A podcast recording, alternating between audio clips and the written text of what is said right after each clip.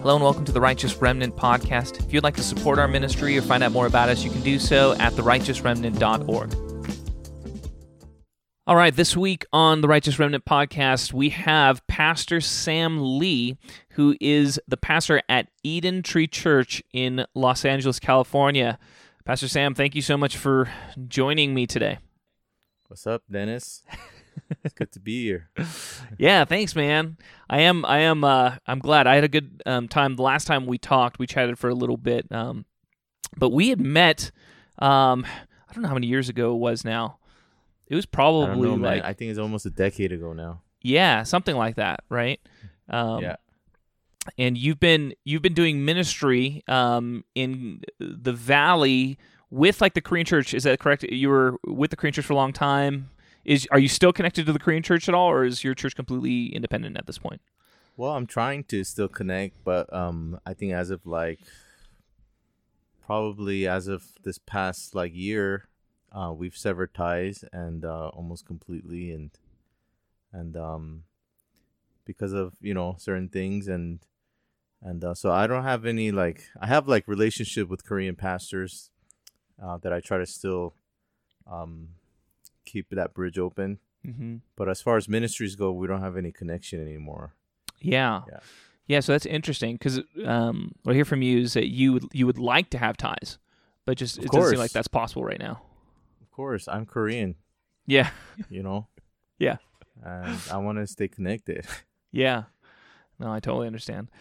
You know, I for me, I grew up.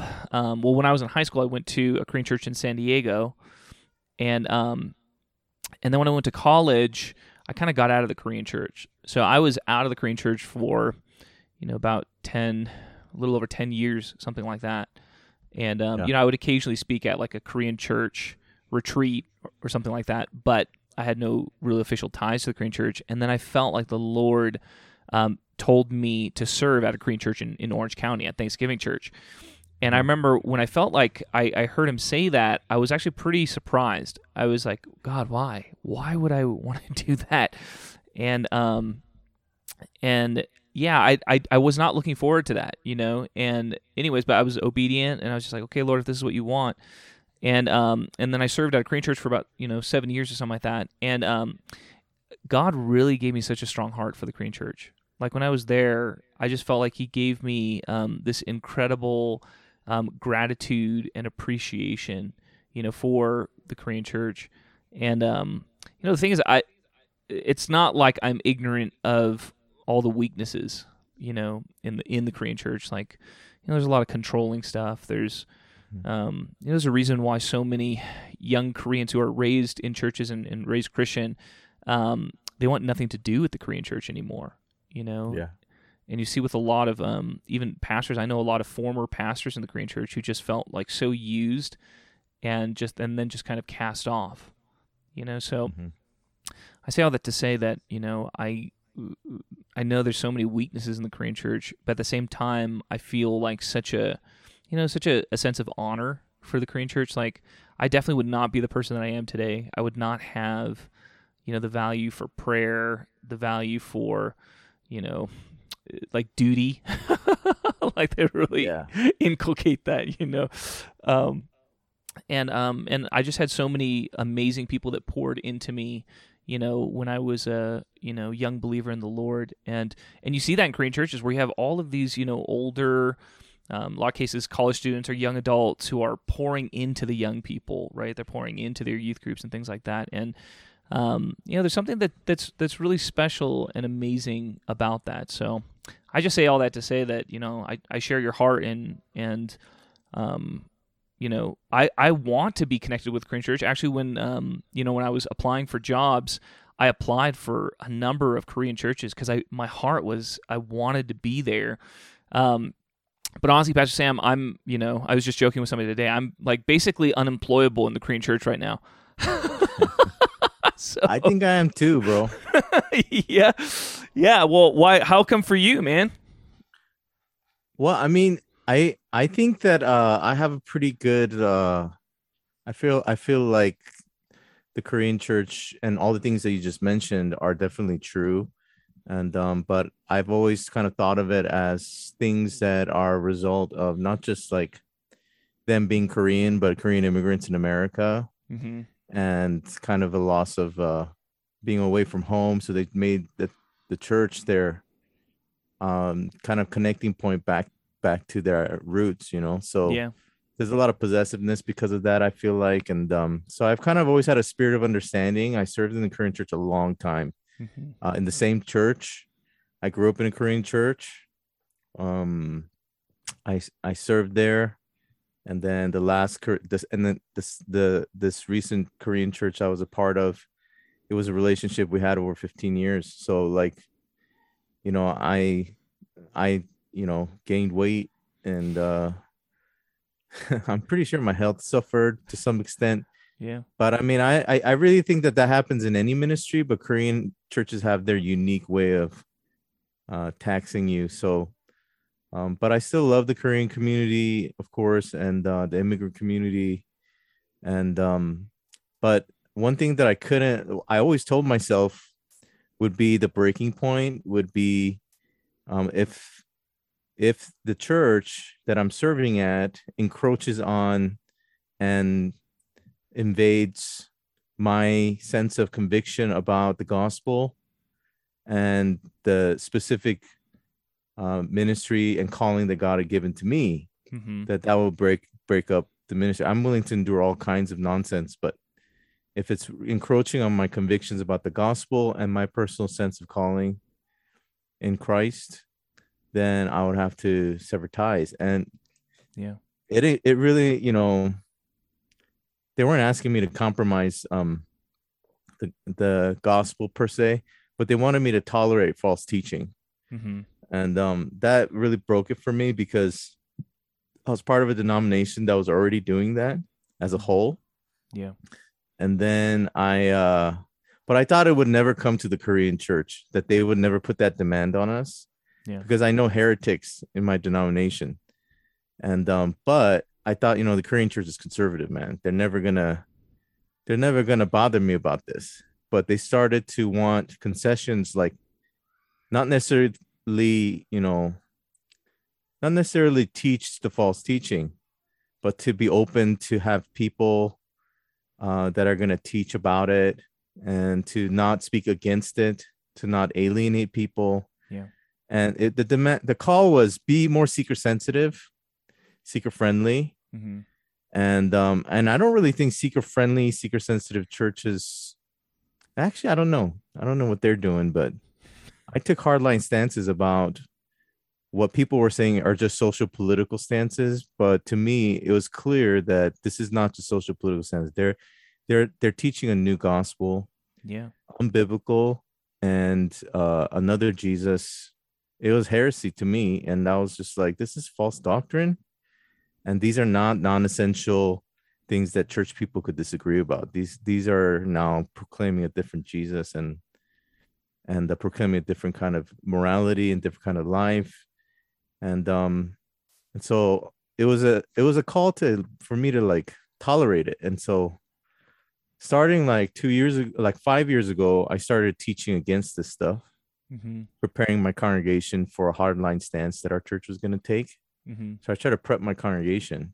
So sorry, Uh, just just for our, our listeners who are you know hearing this for the first time, what what specific false teachings are you referring to here?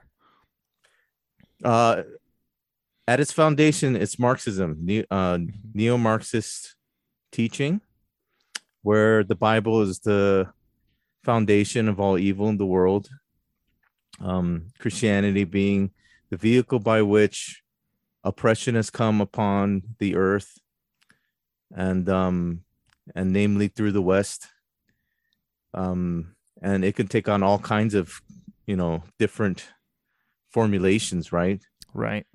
um the male gender you know the heterosexual normatives and then uh being white um being whatever like all whatever the power structure is this whole way of va- of measuring righteousness and unrighteousness is based on um this kind of simplistic view of power Right.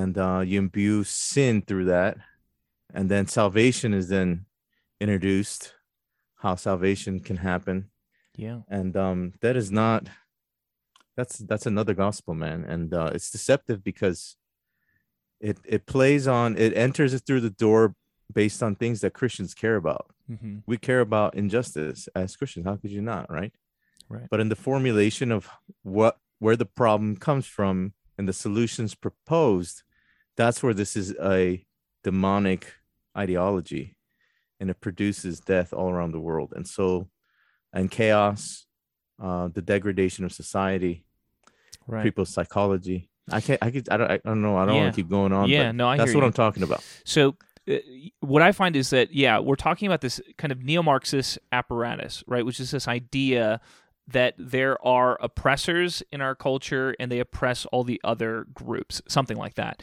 And, Yeah. um, you know, just to bring our listeners up to, you know, speed with all this, like, you know, uh, the the formulation goes that there's many different types of oppression now, right? Kind of classical Marxism is that it's it was the the owners of the factories were oppressing all the workers, right? But that kind of classical Marxist formulation has gone through, you know, an evolution where you know Marxist theorists have basically said, oh, there's actually many ways that people are oppressed, and you can belong to several different groups, oppressed groups, right? This is the theory of intersectionality, right? It's where you can you can be a gay black woman.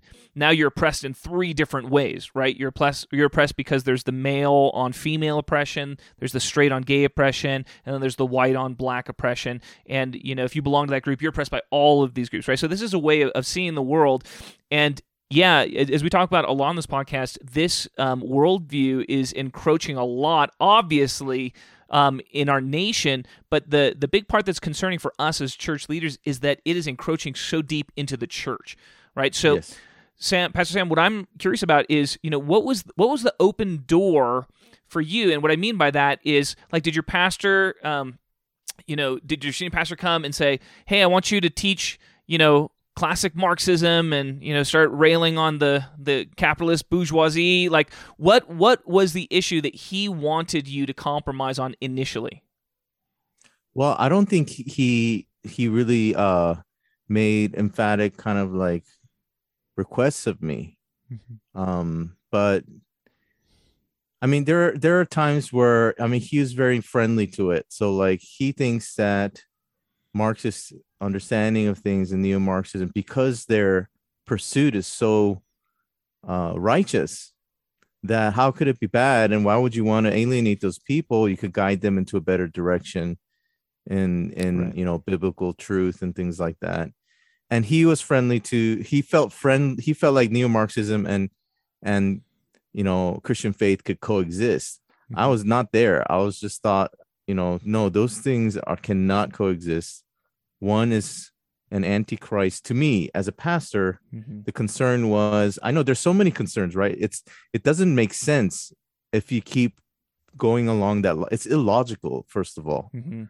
and so it just it's just very uh easy to think that way but if you kind of take it out to its kind of conclusions there's a lot of like cognitive dissonance Right. and you really have to force yourself to be cultish in the way you think to hold uh, you know contradictory thoughts in your head at the same time requires a kind of cultish faith Mhm. and um and it really affects your mental health so we could talk about you know yeah. psychologically etc but as pastors my biggest problem was this is another gospel man and um and i i know people that are preaching this gospel and it's not producing disciples of jesus christ they destroy the scriptures not outright but trying to subvert its meaning Yeah. And so i just got sick and tired of it. And when my pastor was constantly saying like i don't want you to alienate these people. And i was like i don't want to alienate those people. What i'm trying to do is make sure that my congregation doesn't think that this is christianity. Right.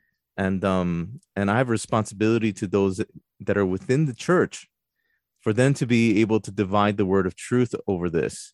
Mhm. and so now we have critical race theory being taught to elementary school kids and this is insane like how far it's gotten Yeah.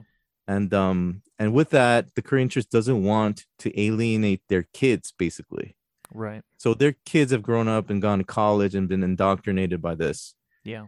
and the targeted indoctrination program and you know their university and and they can't get jobs. They come home and th- they won't. They don't want to go to church, and they feel like their parents are oppressors, and like Yeah. you know this kind of like weird kind of situation. And Yeah. so they want them to come to church. The pastors want the kids to come to church even. And congregation members like, why aren't they coming? They'll basically say the pastor's crazy. He's an oppressive, you know, patriarchy. Yeah. And then, Yeah. Well, I mean, then you got this problem. I mean, let's talk about that because I've seen I've seen a lot of entryways for Christians, right? A lot of different. Yes. I'll, I'll give like a, a, a handful of the ones that I've seen, right? A big one is this idea of social justice, right? It's like, hey, Yeah. the church has to do social justice, and what people mean by that, you know, in one sense, is just helping the poor. Well, that's a Christian value. That's that's charity. There's nothing wrong with that, right? But the deeper you get into the ideology, social justice is not just helping the poor, and and it's now it's coming to the aid of of um, you know those who identify as gay, right? They're oppressed in our culture. This is the way the narrative goes. They're oppressed in our culture, and so we as Christians have an obligation to stand up for them as oppressed peoples and you know and we have to we have to protect them we have to get their back we have to show them the love of christ see now all of that sounds very compelling for a young believer but then the question is well what are you protecting them from exactly right because the reality is look there's no there's there aren't raving bands of straight lunatics who are going around murdering gay people or something like that right the, Yep. what they're protecting them from are people like you and me right who are standing up you know in in a pulpit and saying that homosexuality is sinful, right? This is the historic position. This is the clear position of the scriptures. We are the targets, right? We are the enemy, right? So what starts to happen is, you know, you take a young believer who who just wants to love people and stand for the oppressed, and now they're and they're realizing more and more, oh, the oppressor is the pastor. And that's just one avenue, right? Another one is like, you know, the patriarchy, right? And who's who's the enemy of, of of the of the feminist movement? Well, it's the pastors, right, who are saying that wives must submit to husbands, right? This is classic patriarchal thinking from a you know a, a third wave feminist, Marxist, neo Marxist point of view, and the list goes on and on and on with all these different things that that contradict historic um, you know, uh, orthodox doctrine in the church. And this is what a lot of Christians don't understand. From the Marxist perspective, Christianity is one of the main pieces of the oppressor apparatus. It's not a side thing. Christianity is one of the main targets. If you're an avowed Yes. Marxist, you see Christianity really as the root of a lot of this oppression. And young Christians don't understand that because they're they're buying into the low level, you know, the low level Marxism, right? Like social justice and helping out the poor and standing for the oppressed. And what does that mean? Well, the racial injustice. We, we have to stand up for black people. And what I always, you know, what I always challenge people on, Pastor Sam, is, you know, can you be, can you be a black Christian and be oppressed? I've seen that so many times where black Christians have said, "I'm oppressed," and I'm like, "I'm sorry, you cannot identify as oppressed if you're a Christian, because if you're a Christian, you're a new creation, right? You're a co-heir with Christ." Okay, you've been set free from bondage, from the bondage of sin, from the bondage of the devil, right? And you've been seated in heavenly places alongside Christ. How can you identify as oppressed? Right? That's that's part of a different worldview. And there are many things like this. And so, you know, Pastor Sam, I, I feel exactly the same way as you, where I saw this happening to a lot of Christians over the years. I went to Berkeley. I was part of um, a campus fellowship there where they they started to teach a lot on social justice. Became really big on social justice and racial reconciliation and all these code words. I didn't realize that these were Yeah. really code words. But what I what I saw is I saw what happened to the faith of many of these believers. It started to become more influenced by this Marxist thought. It started to become much more liberal, right? And to me, I don't know about you, but to me, the tipping point is the gay issue. Because what I see is that a lot of Christians will be like, hey, we need to stand against racial oppression and we need to stand up for our black brothers and sisters. And, you know, I'm like, yeah, of course, right? I, I'm, ain't nobody want racism over here, okay? But it's very hard when you really buy into that thing it's really hard to avoid taking that next step, which is, well, what about the gay community? Because aren't they oppressed yeah. in the same ways, right? Aren't they oppressed by the, the by essentially the the the fundamentalists? I'm using air quotes here. The fundamentalist pastors who are saying you know, who are denying their existence and saying that, you know, being gay is a choice and they can just choose not to be gay and they're in sin and they deserve to die and all this kind of stuff.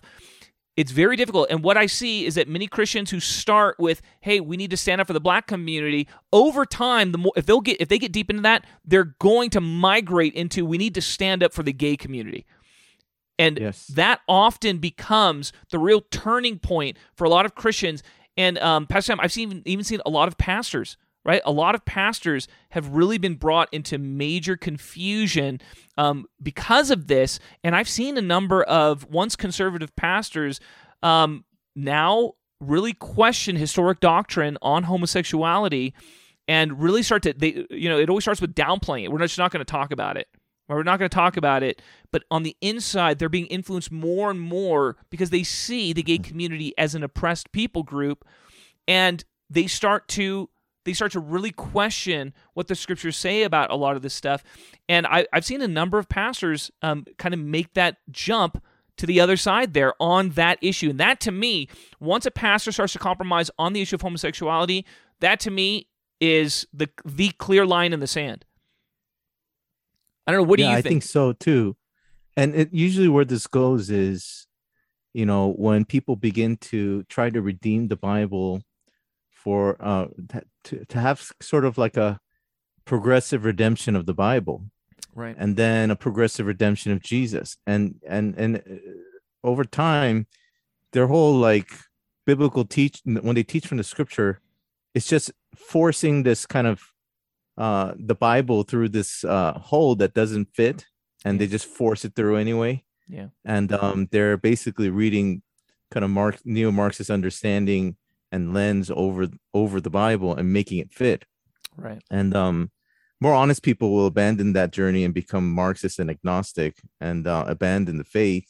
And um, and so, but there is this movement going on trying a progressive redemption of Christianity and church. And um, which is different from I think the liberals. I mean, the liberals what what they were doing was questioning the the historical, you know, veracity of the Bible, and they're questioning it from an academic standpoint and mm-hmm. secular mm-hmm. standpoint. And the progressives are a different breed. Right. They see the Bible as evil, the source of evil, the or- originators of this kind of ideology. Right. I think our you know brothers and sisters and pastors that are going along this journey it's it's this is uh, you know i think it's an understatement to say it's a slippery slope and i think the entry point is what you're talking about. My gripe with the united methodist church for years was that we should have split uh when the bible was being screwed with. Yeah. And um and the bible was being read in a way that's you know more academic and secular than it was a secular like a secular apologist than you know than it is to teach and proclaim the word of god Right. And that's where this kind of split should have happened, but they wanted to like stay together and they kept tolerating this thing and they kept going down the line. You know, Jesus is a rabbi and a good teacher, but he's not God. And like they kept going.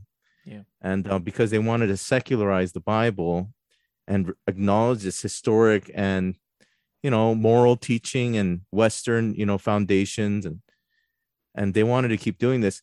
And, and, you know, people that are spiritual they were just like, you know, what's wrong with that? You know, let's have, you know, we don't want, we don't want to divide and and it kept going. And then the progressives slowly, I think like maybe like I can't remember when this happened in the United Methodist Church, but in my conference, I I remember a specific shift from liberal liberals being activated into progressives.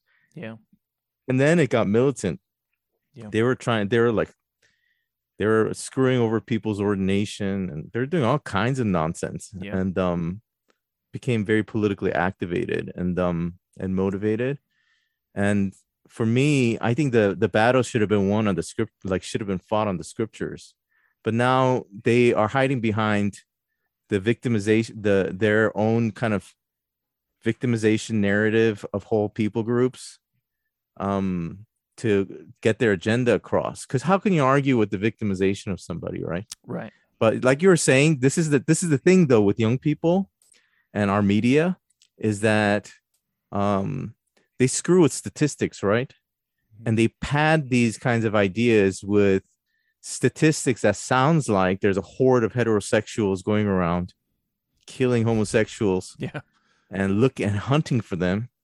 Uh, it sounds like you know that you know men are just out to kill women and take advantage of them because of the way and they propose that and then they jerry they screw around with the statistics hmm right Right. it's like saying like almost like you know 100% like high percentage of cancer patients died of cancer Right. and it's like well th- th- that's what happens you know if you Yeah. have cancer you might die Yeah. you know so like but like the, the like one of the men the men one the male statistics is that like 90 something percent of all rape victims are raped by men Mhm. but then it's made to sound like 90% of all men are raping people Sure. Yeah. do you know what I'm saying? That's Yeah. what the, that's what the sidestep and that's a huge kind of like you know if you're looking at the male population, it's going to be a small percentage of those of the male population that's Right. actually criminally have done that. But they make it sound like so we all need to go through like you know how to not oppress women class. Right. And uh, I think Dave Chappelle did a good job of this one, or I, I can't remember which comedian, but I think it was Bill Burr maybe, and he was like, "Do you think a man is gonna go by and see a sign that says, you know, about not beating your wife?" And the, the only guy that's gonna go to the class is the one that's not beating their wife already. Yeah. But the one beating their wives are not gonna look at that and say, "Oh, I never knew that. Yeah. I'm learning something. I'm gonna go to that class," you know For sure. and so it's the, the logic of this it's just insane and uh but it but it's in school Yep. it's at berkeley Yep. you know it's at ucla it's at Yeah. all the major universities this is way of thinking Yeah. but it's a, there is somewhat of a propaganda war information war going on Oh yeah. Absolutely. to make people to deceive people to actively deceive people into this way of thinking there isn't there is a financial and uh, push and political push to take advantage of this. Yeah. and so this wouldn't have gone as big if there wasn't people behind it hmm and that are going to profit and gain things from from from doing this. And um and so there's that element of it as well. And but i do think that it is coming in the inroads of empathy. Yeah. and um in christianity empathy is so important.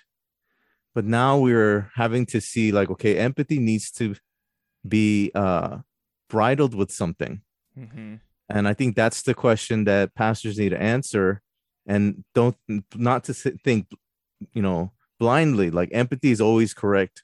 Right. empathy is always going to be the thing that you always need to give. And Right. you know always believes everyone's subjective experience and truth and i mean we're delusional people and so empathy needs to be bridled with truth Yes. and facts Yes. Absolutely.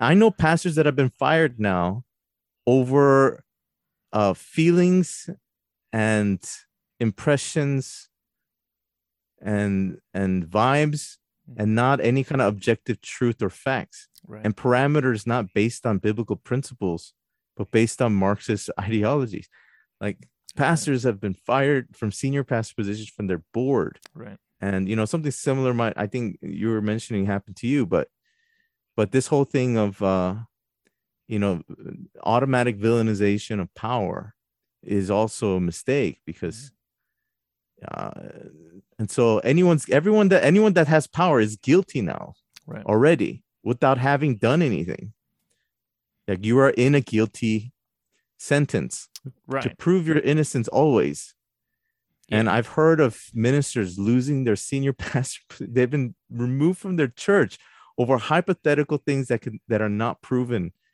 I'm just like, this is insane. Yeah. And um, it's it's just a crazy kind of thing going on right now. Yeah, well, what we've done is we've elevated this idea that, you know, if you say things that offend me, you're clearly in the wrong, you know? And that's just simply not true, right? Like, if, if we as Christians judge by that metric, then Jesus, you know, sinned a lot because he offended a lot of people.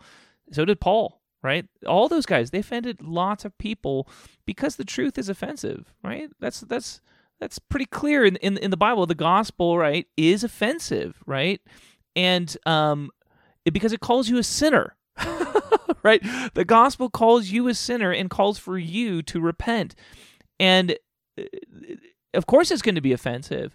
But what's happened in our culture is you know, once you once you eject an ultimate standard of right and wrong, right? Once you say there is no God, there's no ultimate standard of right and wrong, all, you know, moral um you know determinations are social constructs right we we as people determine what's right or wrong well then it's entirely subjective right once there's no ultimate right or wrong then it's who well you know what's happened in our culture is whoever's the most offended looks like they've been wronged and our culture has bought into this idea and it's so um clearly you know it's so clearly wrong headed because you know as pastors I've done you know a lot of inner healing ministry to people, and you know what you you never do. You never affirm somebody in their victimization in the sense that you say yes, it was all the other person's fault, and you know when you, when you're doing reconciliation for people, it's all the other person's fault. Of course, you don't do that, right? When you're talking with somebody who's been hurt, you understand that their their perspective of the other person who hurt them is skewed. And that's true for all of us, right? When we're still hurt, we can't see the other person clearly. Okay? When we get hurt, the the negatives, the weaknesses of the person who hurt us are magnified from our perspective and we find it very hard to see their strengths, right? Just if there's someone you're offended with, right? And you have a friend that comes up and says, "Oh, isn't this person so great?" Like, wow, you know, uh, does that of course it makes you start it makes you mad. And this idea that we're going to empower the most easily offended people and they're going to speak with the greatest moral authority. Okay, what this is, this is a spirit of control, right? In the charismatic church, we call it a spirit of Jezebel, right? Where we allow the the most easily offended people to have positions of moral authority and positions where they actually have influence. It's complete and utter foolishness, right? And so, you know, I I've got you know, a little cancel mob that comes after me fairly often for stuff. And the thing is, I like why why would I care what any of those people think? Because my goal as a believer is to be, is to love, is to learn how to love, which means I have to I have I'm striving to become an unoffendable person. That's my goal, right? That nobody would be able to say anything to me that would offend me because I would be able to understand them and love them and forgive them, even if they said the most horrible, obscene thing to me, that my heart would stay unoffendable. That's maturity, right? Maturity is having that maturity where you're not easily offended by things. And yet what's happened in our culture is those who are the the the most offended right, are the ones that people in positions of authority are listening to. That is utter, you know, that should automatically disqualify somebody from holding authority. If they're listening to all the offended people and they're making judgments based on that offense, right? It's one thing to li- hear those people out. Of course, hear those people out. But Scripture talks about, you know, um, the first person to speak seems right until he's cross examined, right? Until you hear the other side of the story. You have to be willing to hear both sides of the story and be able to judge in an impartial manner because you understand that just because somebody's hurt doesn't make them right. And this is a huge problem in our culture, but to me, Pastor Sam, the the scary part is how deep this has infiltrated the church. And yeah. really what I see is I, I feel like this has been a great exposing for the church for the past couple years. We have seen some of the most respected leaders in the body of Christ be completely exposed these past couple years. Right? I'm talking about like Ravi Zacharias. I'm talking about like yeah. Bill Hybels. I'm talking about like um, the Hillsong guy, Carl Lentz. Right? These are the these are the the leaders that are invited to speak at all the big conferences. Right? They're the ones expected to train all the little pastors and all this kind of stuff, and they've been exposed over this past year and a half and not only that, but so many churches have been exposed, like the elders have been exposed by this stuff. And really, what's happening is I just feel, it just feels to me like this is a, a great judgment on the church, a great discipline on the church. I don't know about you, but I saw so many people stop going to church, period, in 2020 They just didn't go to church at all. And the thing is, you know, like you could not go to church but because you have a serious walk with God, you're spending time with them, and then you're taking upon yourself to seek out fellowship and stuff like that. I'm not saying that the weekly church service is the only secret to health, but I'm saying that I saw a lot of people who stopped going to church and then spiritually died. And they were willing to sacrifice their spiritual life because they said it's too dangerous to go to church. And that to me is such an exposing of the immaturity that was in the body. Because how can you sacrifice your spiritual life for the sake of a potential physical threat? And let's be honest, it's not that big of a physical threat, right? Like, we're not, you know, we're not talking about the smallpox pandemic, you know, in the 1800s or something like that. This is something that has like a 99% survival rate, especially if you're, you know, a young person or something like this. And what you saw is that all these people were completely willing to give up going to church because they were being told that it's actually better for you, it's better for society, it's better that you die spiritually. And I'll be honest, Pastor, it was it was it was hard for me to see because these are people that I knew that this was happening to, and I was trying to encourage people like, hey, you do what you have to do to keep yourself spiritually alive. That's the last thing that you sacrifice, right? You have to be willing to face hardship and dangers. You know, even if COVID had a you know fifty percent, um, you know, lethality or mortality rate or something like that. Well, then you have to figure out how to keep yourself spiritually alive. And I'm gonna say, look, I I did this. I did so many online prayer meetings in 2020, and I'll tell you, I hate online prayer meetings. Okay, online prayer meetings are the worst. But if that's all I feel like I can do, then sign me up. I'm going to be doing online prayer meetings because I, what yeah. I cannot do is sacrifice my relationship with God or my spirituality, right? But I, I feel like it's just been a, a, wide exposing of the church for these past couple years. What do you think about that? Well, I think it's a great pruning, right? And um, uh, of the church and ex- an exposure of our spiritual state.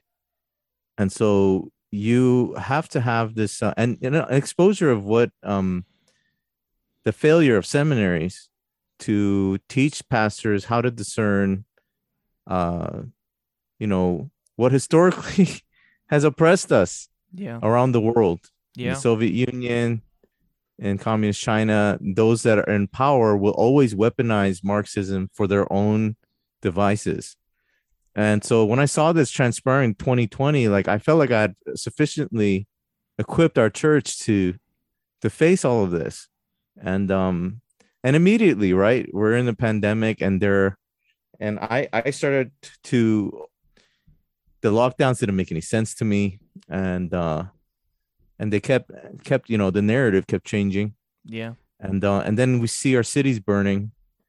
And and and you know they're demanding things for us for the church to comply. And christians or pastors are telling other churches you know they're they're playing the prophet and telling us to do certain things. And so i think that there's been a great pruning in the church. Uh, i think uh, for a little while every you know people like you and me we're we kind of been speaking out. Uh, and other pastors have been flying on the radar screen for a little bit but i feel like people are coming out now. And trying to they've been forced to look at this and to force to realize okay where do we stand in all of this as a church? Mm-hmm. i've been seeing more and more like public you know church statements about covid uh, response in relation and also about social justice and people would think what the heck do those two things have to be? Yeah. What do they have to do with each other? Yeah. And um but they have a lot to do with each other right now because it's a it's a it's our it's our governments trying to uh, acquire power for themselves. And uh, not just and it's not just here it's all over the world right? In australia it's insane. Just in front uh, north of us in canada. And so the church needs to kind of position itself correctly right now. Yeah. and um and i feel like yeah that's what's going on. Like it's a it's a great pruning and exposure. And um it exposed us. You know we had a little mini mini chip of the church we confronted uh, some really horrible spiritual things at the at the beginning of all this, and um, we had a falling out in our community uh, of some leaders, and so, but I welcome all that. At least things are clear, and I want it to be clear. You know, Can you tell us a little bit about that? Like what what did that look like, right? And what precipitated that, you know, falling out of those leaders? You know it was a number of things. It was like some people didn't like that we were doing house churches. They wanted to they they they felt weird about that and there are various reasons. Some people just didn't like me and but then they felt connected to me and so this was their way of jetting out of the community this transition point. I think it was for a lot of people. A lot of people when the church went on zoom like they were like okay i'm gonna check out other churches now this is a great opportunity to kind of phase out text the pastor peace out i'm going to go to another church Sure. and not have some not have awkwardness so there are definitely things like that but there was a group of people that felt that i betrayed them because i care about justice but i do not care for black lives matter that organization is marxist and is funded by a evil evil uh man Yeah. And uh antifa in concert with them. And um and i know about that and you know uh from the from uh, a black pastor. And um that i consult with about stuff like this. And he told me like if you support that you don't care about black people. Right. and i was you know and he he kind of like told me things and shared with me things. It's like how does it make sense that an organization that whatever they put their hands on things get worse for us? Like how does that make any sense and so and it's true now we can see that right? Um you know while people are enriching themselves leaders are enriching themselves uh, with property and real estate and whatever Right. the defund the the goal of this recent you know move of black lives matter was defund the police. That was their end game right? Hmm and wherever that has happened crime rates are soaring right? And you know uh, more death is happening more jobs are lost like this is like businesses are closing hmm and so you know wherever this ideology goes it does the opposite of what they're screaming Right. wherever they say they want justice, the opposite happens. And so something's wrong with the formulation of the problem. One thing that you have is when you have an issue with your church or any organization or whatever, if you don't identify the problem correctly, you're gonna you're gonna introduce a solution that might kill and and counter, you know, be counterproductive. Right. And so the formulation of the problem is a failure. And also the solution to this false formulation is an abject failure. It does the opposite of what they're trying to do. Mhm. And what I'm telling these people is you are the problem you're trying to fix. And um and so th- th- this is the that was the, the delineating point for me. I was like, hey, we, I still care about what's going on in the black community, but this is the way that it's going to get fixed. Yeah. And but that is not popular, right? Mhm. like a good deed never goes unpunished right so anything you're really going to do in the world that's good and going to help people it's always going to be hated by people right during that time Right. and um i was like if you really want to help black people this is this is the way it gets helped Yeah. read some thomas sowell uh, listen to larry elder you, you guys got to listen to more than just what's the people profiting off of these movements Right. man, I got pushback, man. And people were like defending Jesse Jackson and uh, Al Sharpton to me. I was like, I can't believe you guys. And um, so during that time, people were like, Pastor Sam has changed. He doesn't care about justice. He has a Christianity that's just about, you know, uh, th- that's just about just myopic. Mhm. it doesn't integrate social issues. And um and so they they left you know they left the ministry.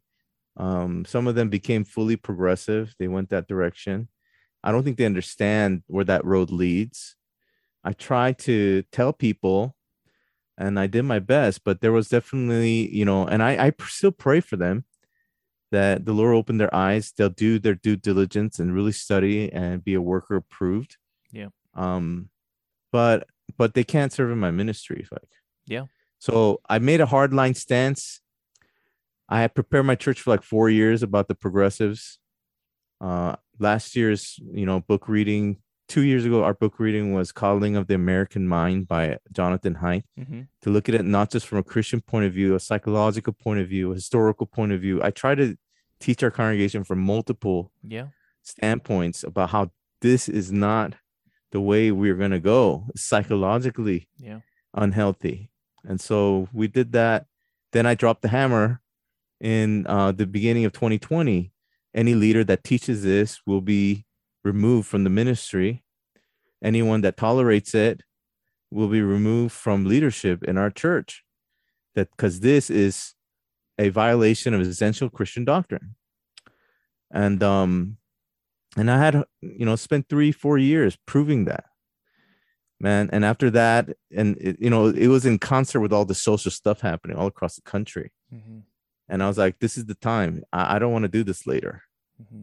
Because this is going to come back to bite us like it came to bite you know progressive liberal professors in universities the church is next Yeah. we're going to go through this baptism Mm-hmm. and and either we're we're gonna sink or swim. And these professors that are on, they considered themselves progressive liberals in progressive liberal universities. Did not they were fired. You know, universities were just exploding with nonsense.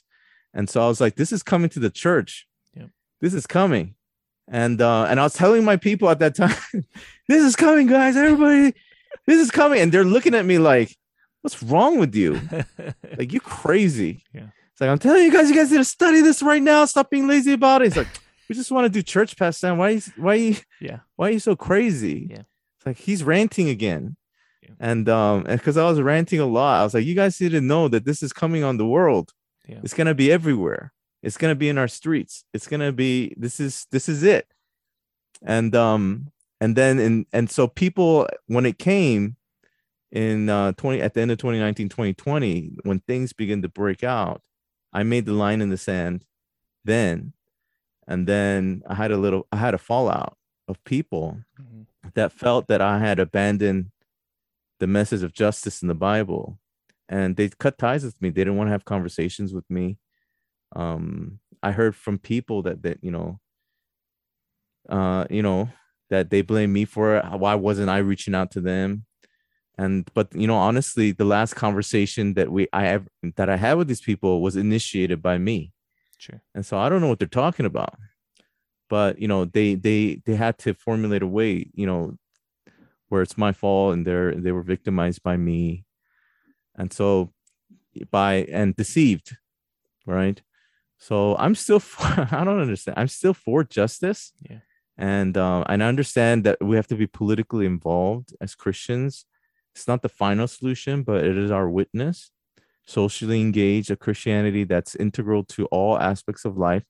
But in in that and integration the people that left didn't like what i was saying about facts and uh proven you know these these things work Mhm. and here here are books and once i posted thomas sowell they're like who's that and i'm like this book is too thick you know Sure. so yeah, I understand. It's hard. I mean, look, I've I've been there, you know, several times in my life where as a pastor you're like, "Hey, this is important. You know, this is really important." Um and you know, look, just being real is is like that's one of the hardest things to do is to really try and stand on something that um is not clear, right? And yeah, I, it sounds to me like Sam, you were pretty ahead of the curve because you were already teaching about this stuff before, um, you know, 2020 hit, and that's 2020 seems like when it all is really when it kind of broke out, right? That's like the pandemic. That's like the George Floyd stuff. That's kind of when it went crazy. So you were already teaching on a lot of this stuff before that point. Yeah it's because of my i could thank my uh insane former denomination because of that Yeah. and uh, I don't think people understood what was going on when uh, the Episcopal, Palean community, Presbyterian, they were all kind of like people were saying, "Oh, we're for you know supporting the gay community," and I was like, "This is not what this is about. Like, they're just that's just the that's just the that's just the front. Mhm. What's going on is you know Marx, neo-Marxism." Yeah. and I was like, why are people? Why don't people know about this? this is how most of the world, you know, this is how China was taken over. And you're right, they changed the formulation of material wealth to social identities, which is really smart, you know, which is really great. Like I talk to this guy all the time, like, dude, they did a good job taking over, you know, like Yeah, it's genius. Oh, schools, oh yeah. Yeah they did a good job it took 40 40 years you know uh, you know of work i mean i think it was 40 something years by the soviet union once they dissolved china you know has been working on america since the 90s funding you know just donating to Yeah. things that knew would destabilize the country Yeah. and um and they did it Yeah. with the help of people here Yeah. and um but for me it, what shocked me was pastors and christians because i remember growing up mission think talking about missionary work in the soviet union and former soviet union and you know china and different things. And you know north you know doing and being involved with north korea right? And learning about communism no, lo- learning about the weaponization of marxism and neo-marxism to destabilize countries. And so I thought all these pastors would be like, yeah, like this is there's something there's something funny going on. Yeah. And I, it was just falling on deaf ears. They're just looking at me like, it's like, what's wrong with you? And so this was a long time ago. I mean, I got let go from the United Methodist Church probably close to like eight years ago. And uh and I saw what was happening in the denomination, and the conservatives just wanted to lay low. Yeah. And I was like, I want to make noise. And it's like, that's not a Christian thing to do, right? And I'm like, no, yeah, it is. Yeah. Like, it's a Christian thing to make a lot of noise Yes. and to get in trouble. Yes. And um, but people were like, Yeah. Are we are we Protestants? Like, Yeah. like don't we have some kind of heritage about this? They're like, if you want to get ordained, you better not, right? So I was like, Wow. screw it, Yeah. screw that. Yeah. I'm like, I was licensed, but not ordained. Yeah. And um, and I got let go over some email. I don't want to talk about that right now, but Fair enough. that's when I was like, okay, I don't know if people understand this. Got it. Yeah. And then I started hearing about like the Jordan Peterson phenomenon hmm and um Jonathan Haidt and some of the things that are happening to universities. And I've talked about universities for years. Like it's a scam. Universities are a scam. Um, most seminaries are a scam. And um, it's a scam when you pay some people pay up to hundred thousand dollars for a seminary degree. It doesn't make any sense that you come out and fail at the job. And um and you're not gonna even if you do well, you're not gonna be making like you know sure. like Yeah. you're not you're not supposed to be making like mega church money like that's very rare quality group of people Yep. and so like how does this work and then the people that were graduating like a large percentage of them were not even going to be pastors or you know be ministering in churches at all. Hmm and i was like scam. Right? Immediately i was Yeah. just like whatever it is we need to figure out why it's a scam Yeah. but it's obviously a scam. And then this is like true of a lot of things in uni- university and a wide range of degrees. Mhm. and so i was just like this is a scam guys. Like work for a few years and and get a degree that you feel like you want to spend your own money on hmm if it helps you. Yeah. And um and you know people pat you know if you say that in a korean church parents are going to hate your guts Yeah. and so, but i i told that to my guys like all the time, and they went to school. Some of them, you know, went to school and went to university. Some of them went the route of business, and some of them, you know, did different things. But it's a scam, bro. And like, and I'm glad this is happening because uh, I think pastors are like having to, have been being forced to look at this. Yep. And they're gonna have to choose what to do. Yep. And right now, the vaccine passports the fact that there isn't critical thinking about these things is evidence of the fact that people are operating by fear and also they uh they're not thinking critically Yeah. about any of this Yeah. and i just had covid right i had covid for a month and um and it was bad i got pneumonia in the middle of it because of food poisoning Mhm. so i had covid i was recovering i got food poisoning i got pneumonia Oh my goodness. and I ended up in the ER. Yeah. And I just want people to understand like most people are going to recover just fine with the therapeutics which I was taking. And um but that even though that happened to me, the nurse in the hospital said to me, like she saw me struggling with my pneumonia. As I'm going to the bathroom, I'm like huffing and puffing. Yeah. I come back, get down on the bed, Yeah. and I'm like breathing hard. And the nurse felt so bad for me. She goes, she goes, I hope that after all of this, when you get out, you'll get the vaccines. Mhm. And um, and I told that nurse, I was like, uh, thank you for caring about me. I'm all out of breath, right? Yeah. But I'd rather die from COVID than get that vaccine. yeah. And I just want people to understand if you got the vaccine because of the research that you did and you felt like it was okay, I respect that, right? Um, but I was my for my family, I don't want to put this experimental vaccine in them after 10 months of human study. Right. Like I don't know what the long-term effects are. The short-term effects, you could die and get maimed for life. And there's tens of thousands of people that that has happened to, uh, if not more.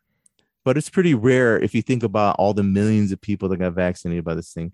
We don't know what the long-term effects are. So just that alone is going to make me feel like I'd rather get COVID Mhm. and um and I still feel that way. But that's not the reason why I have this hard stance on not getting the vaccine. When they told when they started mandating this thing and coercing people, Right. that's when I said I'd rather die from COVID than to take this thing because the government is weaponizing it yes. in order to exert power. yes. That they can inject something into my body and I could lose my job if I don't get it. Yeah. And it's not, it's still an experimental stage.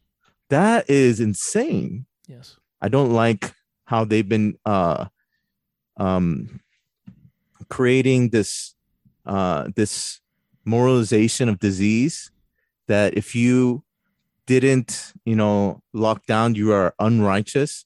If you do lock down, you are righteous. If you are at a certain political uh meeting screaming and uh and gyrating on cars and dancing and screaming, COVID doesn't spread. If you're at a beach worshiping Jesus, COVID is super spreading. Like all this righteousness signaling, sure. right? Virtue signaling, and the government imbuing righteousness arbitrarily based on what is advan- advantageous to them is dangerous. If they were just doing that and people were just mad at each other, that would be bad enough. But now they're saying that they are now actively saying you have to get something into your body or else you're unrighteous. That is a horrible, horrible precedence. We should be fighting this as Americans, Right. every single one of us. yes. And uh, whether you're vaccinated or not, that is government does not decide morality. Government is a uh, one who holds up morality. Morality is from God, and for morality to be im- implied here, there needs to be act of will, and they're trying to, in the narrative, that it is by will that these people died, but the science just doesn't hold up. COVID is spreading. There's there's no way to stop it. It, everyone is going to get COVID at some time in their life. They're just hoping that they'll have enough, you know, tools to deal with it. But this idea, this implied narrative that COVID can be stopped if you lock down. But we look at the statistics and the graphs, it spreads anyway. The, the goal was never to stop the spread, the goal was to slow it Mhm. but infection rates are going to be the same everywhere eventually in the long run masks if you wear the mask it won't spread it will stop the spread i'm like are we insane how does this mask know how to filter out flu and not covid like these must be high-tech masks. And so but then the infection rates were the same in countries and states that didn't have hard mask mandates. And the ones that did same. Like in the mm-hmm. long run. Yeah. and now the vaccination rates, like in Israel, the highest vaccinated country in the world, one of the highest, and Singapore, they have the highest infection rates in the world. The vaccine doesn't stop the spread of the disease. It helps mitigate symptoms. It's a leaky virus. That's a leaky vaccine. That's what they said from the beginning. Mhm. The narrative is being portrayed a different way and creating this class of unrighteous people and righteous people Right. through the arbitrary kind of because it's advantageous to them to those in power and those making money from this Right. and they're arbitrarily creating this sense of imbuing moral righteousness and unrighteousness based on what's advantageous for those in power. This is dangerous. It is so dangerous. And um, wherever this appears, whenever this appears, Christians need to fight it. Mhm. And um, uh, why do we why do we idolize Dietrich Bonhoeffer? Like I feel like all these pastors read and talked about, told us to read his books, and I don't understand what's going on, man. yeah. And um, I feel like I, you know, I'm, I people call me, and they message me and t- to check up on my mental health. They think I'm crazy. Like I'm like I'm I'm thinking just fine. Do you want do you want my reasoning? I've been writing about this now for like a whole year now. Yeah. And I've double checked, rechecked, triple checked my reasoning for this. And I don't see how else you can think about this. Yeah. And so like that's that's that's what's crazy. The Marxism is crazy, but the weaponization of Marxism and and the weaponization of COVID response yes. mixing together Yeah. is uh I mean, is I'll I'll just say this. I think we're in like the 11th hour here in America. And what I mean by that is, you know, our country was founded on the ideal, the value of liberty. Like, this is the founding value of America. And the whole idea of liberty is that our rights are not given to us by the government, they're given to us by God. And the government does not have the right to impede on any of our God given rights. That is the founding value. That is the bedrock of our entire you know governmental structure that's it's the bedrock of our way of life as Americans. And the thing is I'm not trying to make this into an America America thing. I'm I'm saying that those values were birthed out of the first great awakening. This was a God thing. This was a God movement that led to a war, revolutionary war. The the purpose of the revolutionary war is it's always taught as a tax revolt now, right? It's like they hated being taxed and they just wanted more money. And you know, and congratulations, that is a Marxist reading of the American Revolution. And that is I want to basically keep my money. yeah. And, and that's basically how it's taught. But, you know, the, no, the truth is the American Revolution was birthed out of the First Great Awakening, the belief, right, that our rights are given to us by God and the government shall not infringe upon our rights. And this idea birth the American Revolution and over the next century birth constitutional revolutions all over the world. It brought unprecedented freedom to the entire Yes. earth. It was a God move. And the the tragedy here is that in America, we we've now ceded so much of our education system that our young people don't understand any connection to the historic revivals, don't understand any connection to this idea of liberty or why it's important. But the founders warned about what we are going through in our generation, which is this encroachment of tyranny. And that's because, look, we are the world's strongest power. There is no safe place, right? If America falls to this Marxist thing, there is no safe place. We're talking about, you know, There's nowhere to run to. There's nowhere to go. And and it can become extremely problematic for the entire earth. And i just say this look we are in this place where americans and i'm going to speak specifically to the church right now. The church needs to recognize it must fight. It must fight right now. It must fight for the founding values, the God given values of liberty, again, because it's a Christian ideal. It's a Christian ideal. And we're in the do or die moment right now because what's happening is these Marxist um, controlled industries have been pressuring, pressuring, pressuring, and they're getting their talons now strongly in the government, strongly in portions of the church, and the pressure is turning on like crazy. And like you said, you know, last year in 2020, what I saw is I saw so many Christians post black squares on their social media page. And I saw so many of them say Black Lives Matter. And the thing is, you know, I just had somebody today tell me because they felt bad if they didn't, right? If they didn't, they felt like people were going to think they were racist and all this kind of stuff. But they didn't realize how they were actually supporting a a Marxist organization. And it's it's not, you know, they're not hiding the ball here. They're openly Marxist, right? BLM is an openly Marxist organization. They were supporting a Marxist organization because of the pressure that they were able to exert socially. And now we're in a place where these vaccine mandates are coming from the government. The government knows right now it doesn't have the power to be able to push a full on, we're going to throw you in jail if you don't get this vaccine mandate. But what they're doing is they're exerting as much pressure as they can. And right now that's happening to the companies. So now companies are being pressured to mandate these vaccines or otherwise fire those who will not get it. And this is now starting to touch many people who were not touched in the past, in the last purge, right? In the last purge, it was like just outspoken people like you and me, right? But in the purge that's coming, it's going to start to hit a lot of quiet Americans who have conservative values still still. And this is going to continue to roll unless we wake up and really start to fight this thing. And look, I'm so look, when I look at at Trump, Trump was the beginning of a serious resistance movement. He was the hey, we're not voting for Jeb Bush because we know Jeb Bush won't fight against this thing, right? We're going to vote for Donald Trump, not because, you know, the narrative is always, oh, yeah, because we believe him. We believe he's the best Christian in the world. What a bunch of crock. Okay, we all know Donald Trump is not the best Christian in the world. But what we know is that he was a fighter and that he would actually fight against this stuff. And that's exactly what he did. And when he started to fight against it, you saw the entire apparatus, right? All of the the the hidden Marxist stuff started to rise up in the government, in the newspapers, everywhere, and it started to attack him. itself. Yes, it exposed all of that stuff. And that's why this is it's do or die time, right? It's do or die time for the church. This is the time we can stand up and we can fight for rights. And what that means in this context is you you're going to be persecuted in minor ways. People are going to call you a racist, they're going to call you a bigot. You might get fired from certain jobs. Yes, that might happen, but guess what? You can get other jobs elsewhere right now.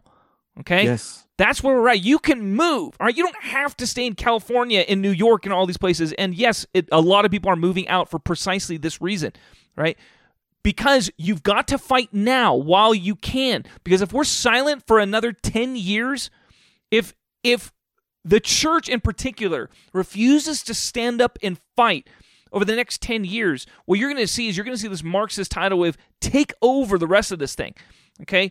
And that's why it, I just feel like it is essential for the church to get up, start to fight. Yeah, you know, in the in the book of Revelation, it talks about taking the mark of the beast, and the ones that refuse to take the mark will not be able to buy or sell.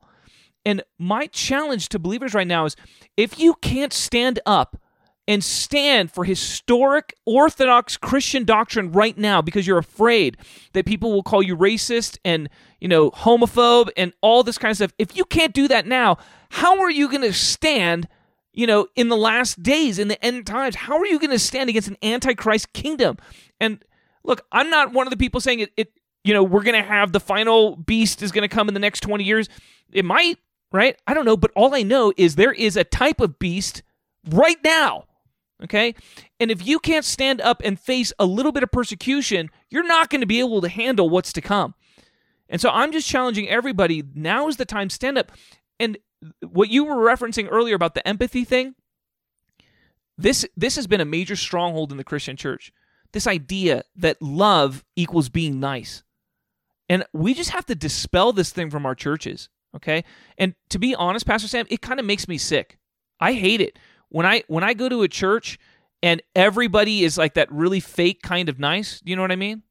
Hey brother, how are you doing today? you know, It's creepy. it makes me sick. Like when it when it's all fake cuz you can feel it. You can feel that the culture is fake, right? It's not real love.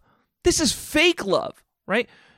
The apostles were not the nicest people out there. In fact, there were there were it look, if you read the harshest parts, all right, the New Testament are written by, you know, the apostles and you see Jesus Jesus straight up whipped people, right? Like these were not nice men. You would not characterize them as nice men. But somehow the predominant picture of what it means to be a great Christian is to be the nicest man or the nicest woman out there.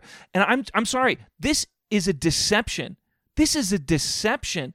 It is deception to think that love is nice. Love is not nice, okay? Love is kind, it's generous, and it's forceful at times, right? It fights for what's true. It always perseveres, right?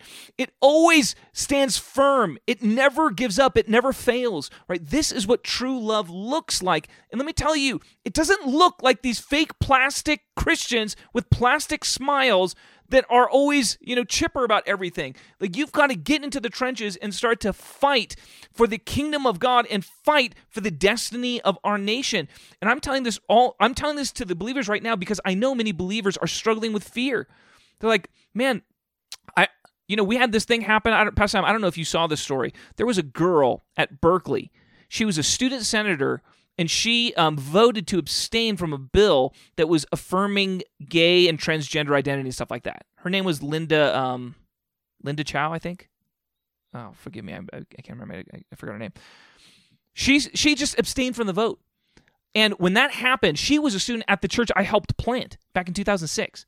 I called I called a number of pastors in the area at Berkeley, and I was like, "Hey, you have got to back this girl publicly. You cannot let this girl, this 20 year old girl, you know, take national persecution. They were having protests at every student senate meeting, right? Because of her. You cannot let this 20 year old girl take all of these bullets, you know, when she's just trying to do what's right. We have to be backing her up as a church. And for the most part, almost all the leaders and pastors in, in the area told me they would not sign anything publicly it said that they believe homosexuality is a sin. They would not put out any kind of public letter like that, right? And one of the leaders got honest with me. He's like, Dennis, look, a lot of us work in the tech industry up here. And if we put our names on some kind of document that says that we believe homosexuality is sinful, a lot of us could lose our jobs. And I was like, yes, but if you're silent, what's going to happen if you're silent in this time of testing? What's going to happen 20 years down the line if the church can't show courage and is going to put the little girl, throw the little girl under the bus so that everyone else can keep their jobs? And here we are. It's, it's 10 years later now.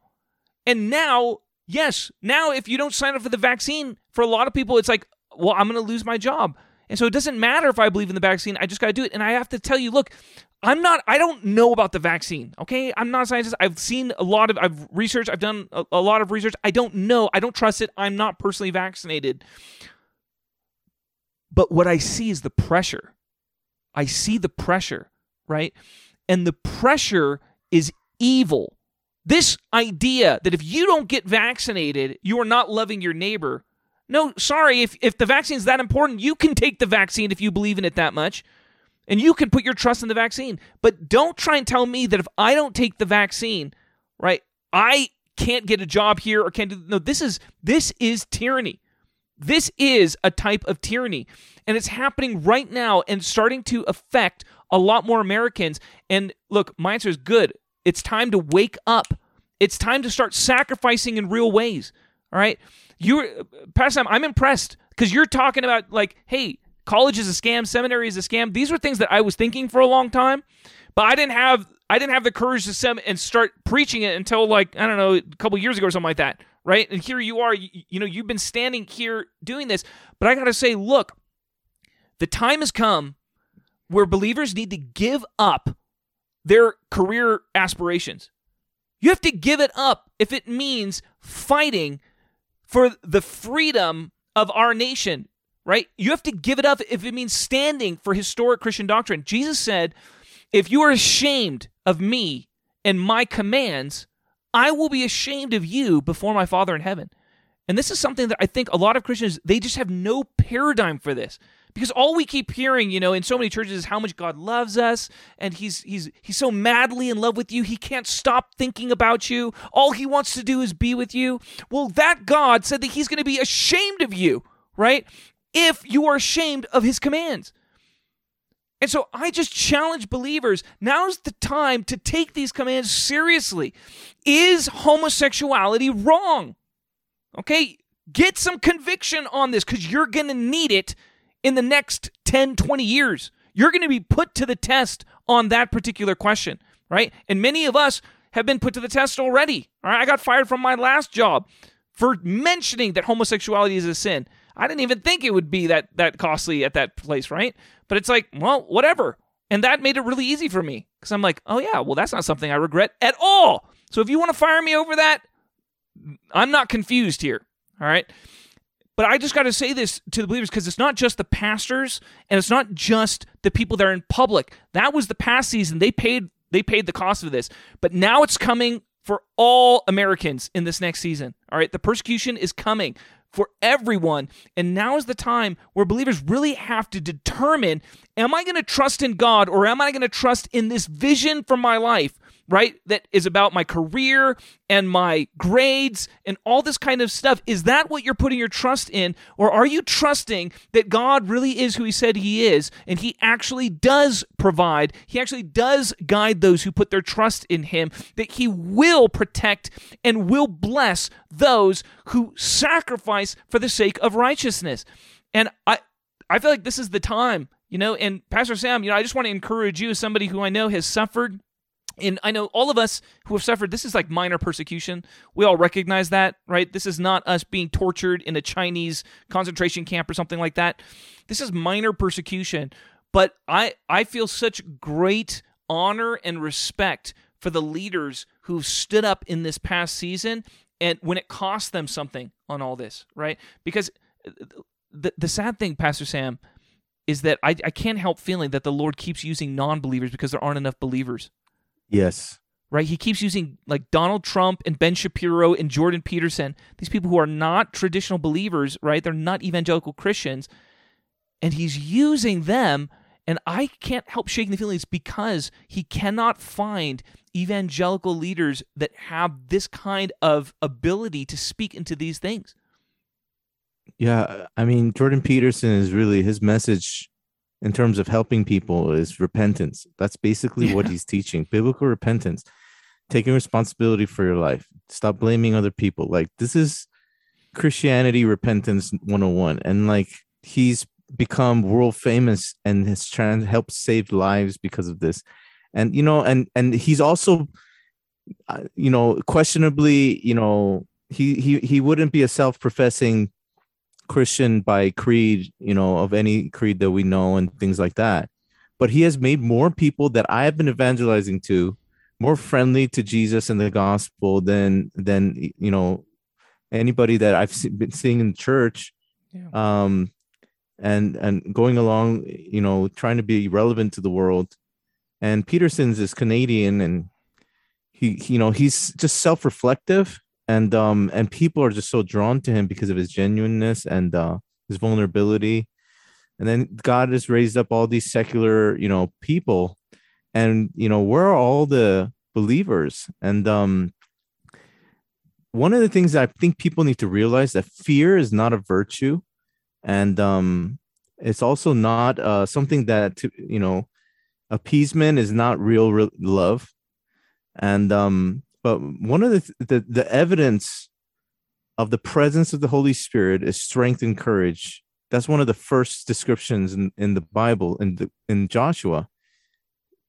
Yeah. You know, be bold and be courageous because I'm with you. The strength and the courage that comes because of the Spirit in standing for what's right. And um, you know, this is something that the church really needs to recover because we need to be strong and courageous at this time to delineate truth in our culture and um, biblical truth and you know it is gonna it is there is gonna be uh, a pushback but nowhere near what's going on and even just australia and canada you know there's that pastor in canada who might go to i think he's going to jail for five years for holding services right. and um, that's not happening here yet and i don't know if it's going to happen but people have to realize two things are at stake. Number one, our country, we need to fight this right now, and you can't wait till Tiananmen Square to fight it.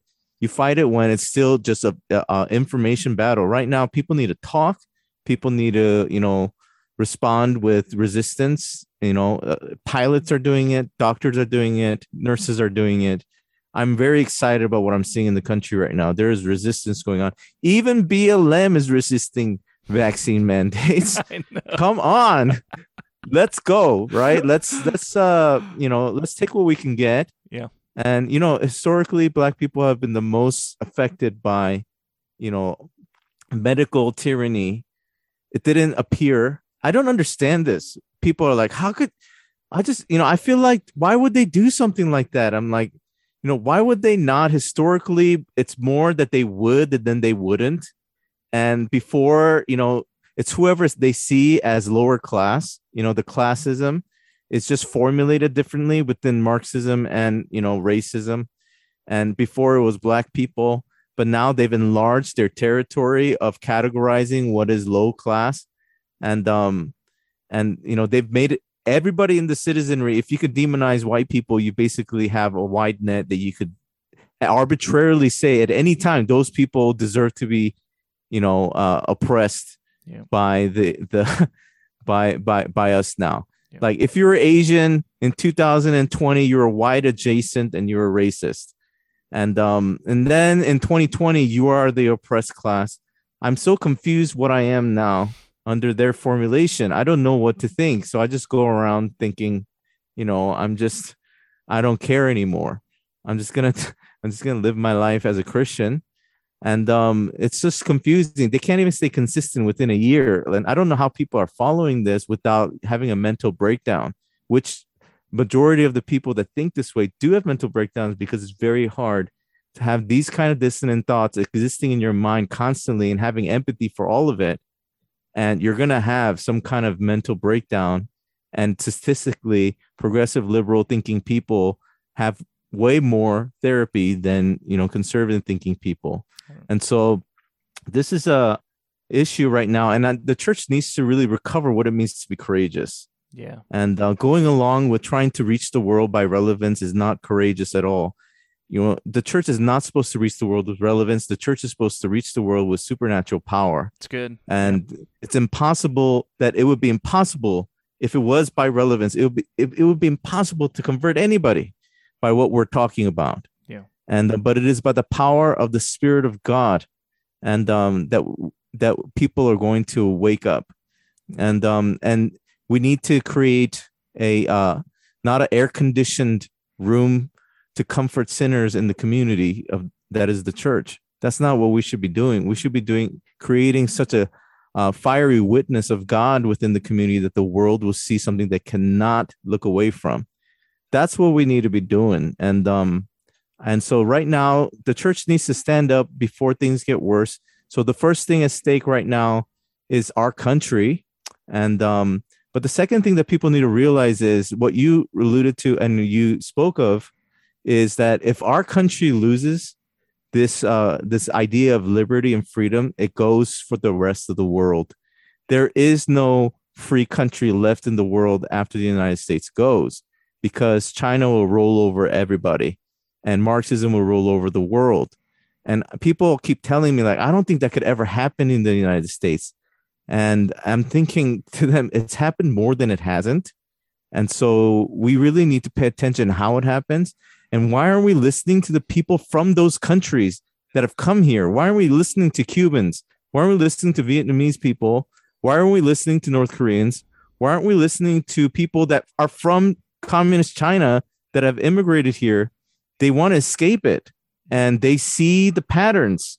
They see marxism and the thing that destroyed their country and the ideology that destroyed their country. They are being public and vocal about it. We need to listen to them and respect what they're saying and realize it's happening here right now it's happening. Absolutely. and people are in such disbelief but i don't know what's going to wake them up.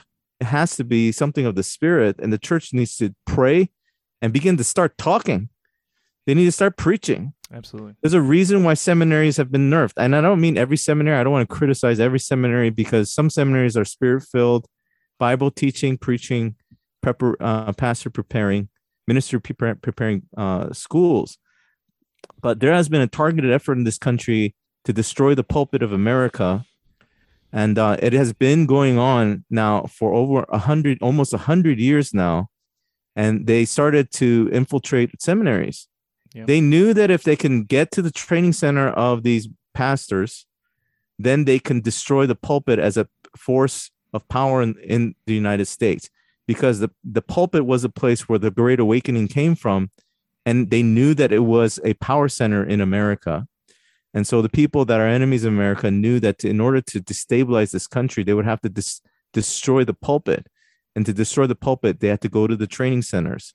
So that's why, you know, it's it is satanic, but it is also hu- through human institutions that places like Harvard and Yale that were created by revivalists has been turned into Marxist indoctrination centers for ministers, Right. either to be friendly to it or you know to see it as just a benign kind of ideology. And um and so they can't discern right now that this is happening and they're preaching it from the pulpit Mm-hmm. and uh, whether friend uh, trying to be friendly with it or uh, having uh, become apostate altogether. And um, we need to wake up and uh, pastors that are evangelical christians trying to co- ho- hoping that this they're going to coast through this and things are going to a new normal is coming. Hey no new normal is coming. We are in a we are in a war. And um, we're in a spiritual war. We are in a propaganda war. We and it's global Yep. and if you don't get up and do something you're just we were just people that wanted to get up uh purpose high on our vocation. And i've been preaching about you know our church get really gets upset at me for years but my statement to the church is the bible teaches that jesus is your identity the gospel is your purpose and the church is your mission. Your job in this life is inconsequential. You do whatever your gifting leads you to do whether you're a prisoner of christianity in china shoveling you know shoveling crap in the prisons or you're a widow in africa you know just raising their kids doing the best they can your purpose is the same Mm-hmm. and just because we live here, we become idolatrous of what we do. I want to become an actor for the Lord. I want to become a musician for God. I want to be a worship leader that travels around the world. We have all of these kinds of ambitions, but a lot of it's driven by selfish sense of purpose Yeah. and um, selfish ambition. And um, you should be satisfied with anything that you get to do. Just do a good job and be diligent and hardworking and express the servant heart of Christ through it. Yep. But no one is, you know, it's all the same to God. Yeah. Whether you're a widow, a prisoner in, of Christ, or you are a CEO of some company as a Christian, Yep. it's all the same to Jesus. We'll be answering for the same uh, parameters. Did the gospel shine through you? And did the love of Christ manifest through you? And um, people need to get out of that. And churches need to stop preaching that garbage because we've replaced kind of, you know, what, what we looked frowned upon was the prosperity gospel, um, which to me is not about wealth formation, but it's about opulence, self indulgence. And, um, but we've replaced that with vanity, right? We've replaced that prosperity with, with we switched out the money with the sense of vanity about purpose. And, um, and I remember hearing that as a youth. I bought into it for many years. And um, but when I became when I started our first church, I started preaching like give if you want to follow Jesus, you have to lose your life. Mm-hmm. Give up on your hopes and dreams and adopt the hopes and dreams of God because they're righteous and holy. And if you want to know what those hopes and dreams are, read the New Testament. And right now, the hope and the dream is that we don't give up on what the idea of liberty in America and for the world because liberty is at the foundation of moral authority and uh, moral righteousness. If you don't have liberty, then you have the arbitrator of morality is going to be the government. And they're doing it right now. People wake up. Right. Don't wait for things to get worse to resist. Resist those that are mandating this. And um, the resistance needs to happen now. And number one place of power is talking, information. Set your mind free and begin to share thoughts. And you really, we really need to study, and then we really need to share information. We need to do things like this. We need to get the word out, and um, whatever reach you have, small or large, two people, three people, it doesn't matter.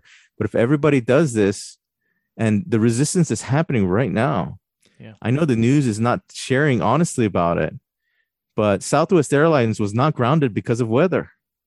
They're grounded because pilots were resisting. Yeah. And um, but look at they still won't admit it. they still won't admit the truth. And it's happening everywhere. And so I, I, you know, Christians need to stand up right now Yeah. and uh, join the likes of John MacArthur, you know, the Calvary Chapel pastors, Ché Ahn. yeah. It doesn't matter what, you know, what per- Christian persuasion you're from. Uh, we're all we are all supporters of liberty in this country, and that will affect the rest of the planet. I'm telling you, every nation that believes in liberty com- is either going to fall or uh, stand based on what we do as Americans here. And that's the second reason we really need to wake up right now. This is the time. We can't wait any longer. So that's that's what I think.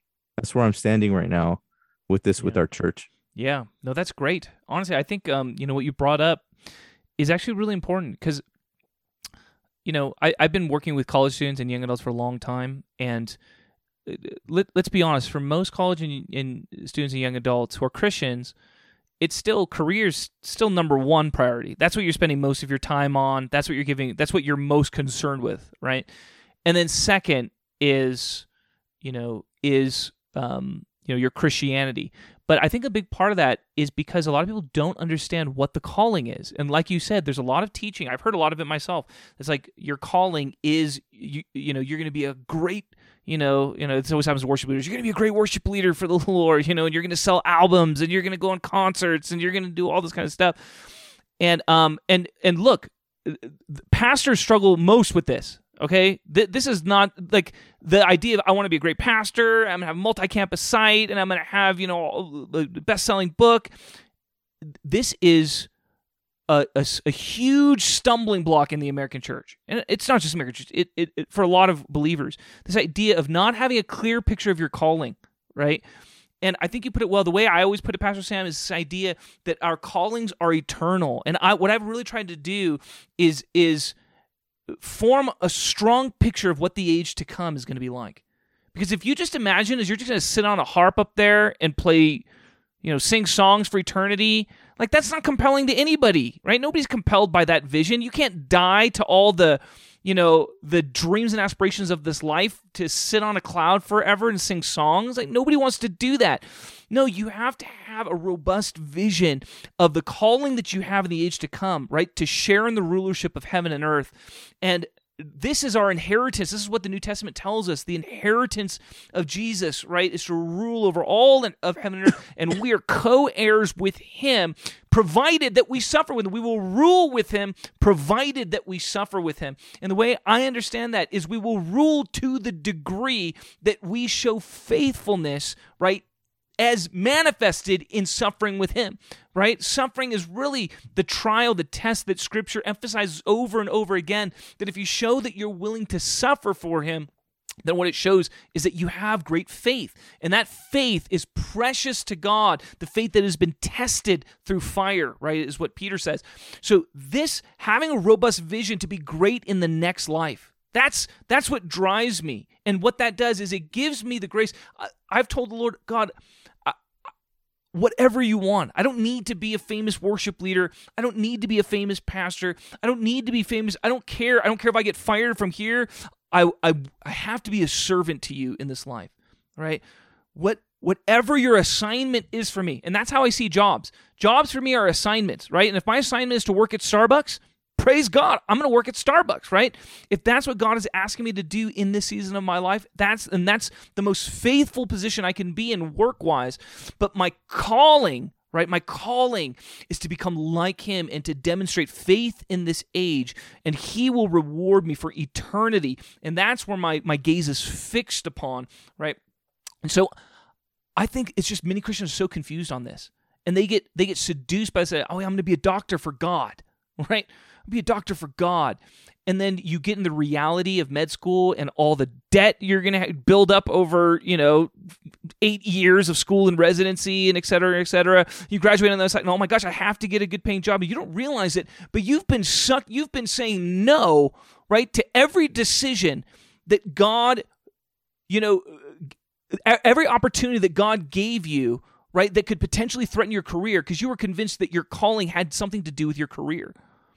And this is it's the same thing for pastors. I always try and tell pastors, look, you're not necessarily called to be a pastor. You might be in one season, but in another season god might have a different assignment for you it doesn't matter like that you know because a lot of pastors get stuck in this trap where it's like oh my gosh but if i get fired from being a pastor what else can i do like i'm i can't forfeit my calling and i'm like no like your identity is not pastor right our identity is not pastor if you get fired from being a pastor then like i said i can't like most churches won't hire me right now right and i don't feel bad about that i'm like that's okay right? If I've got to do something else for a season of my life, fine, right?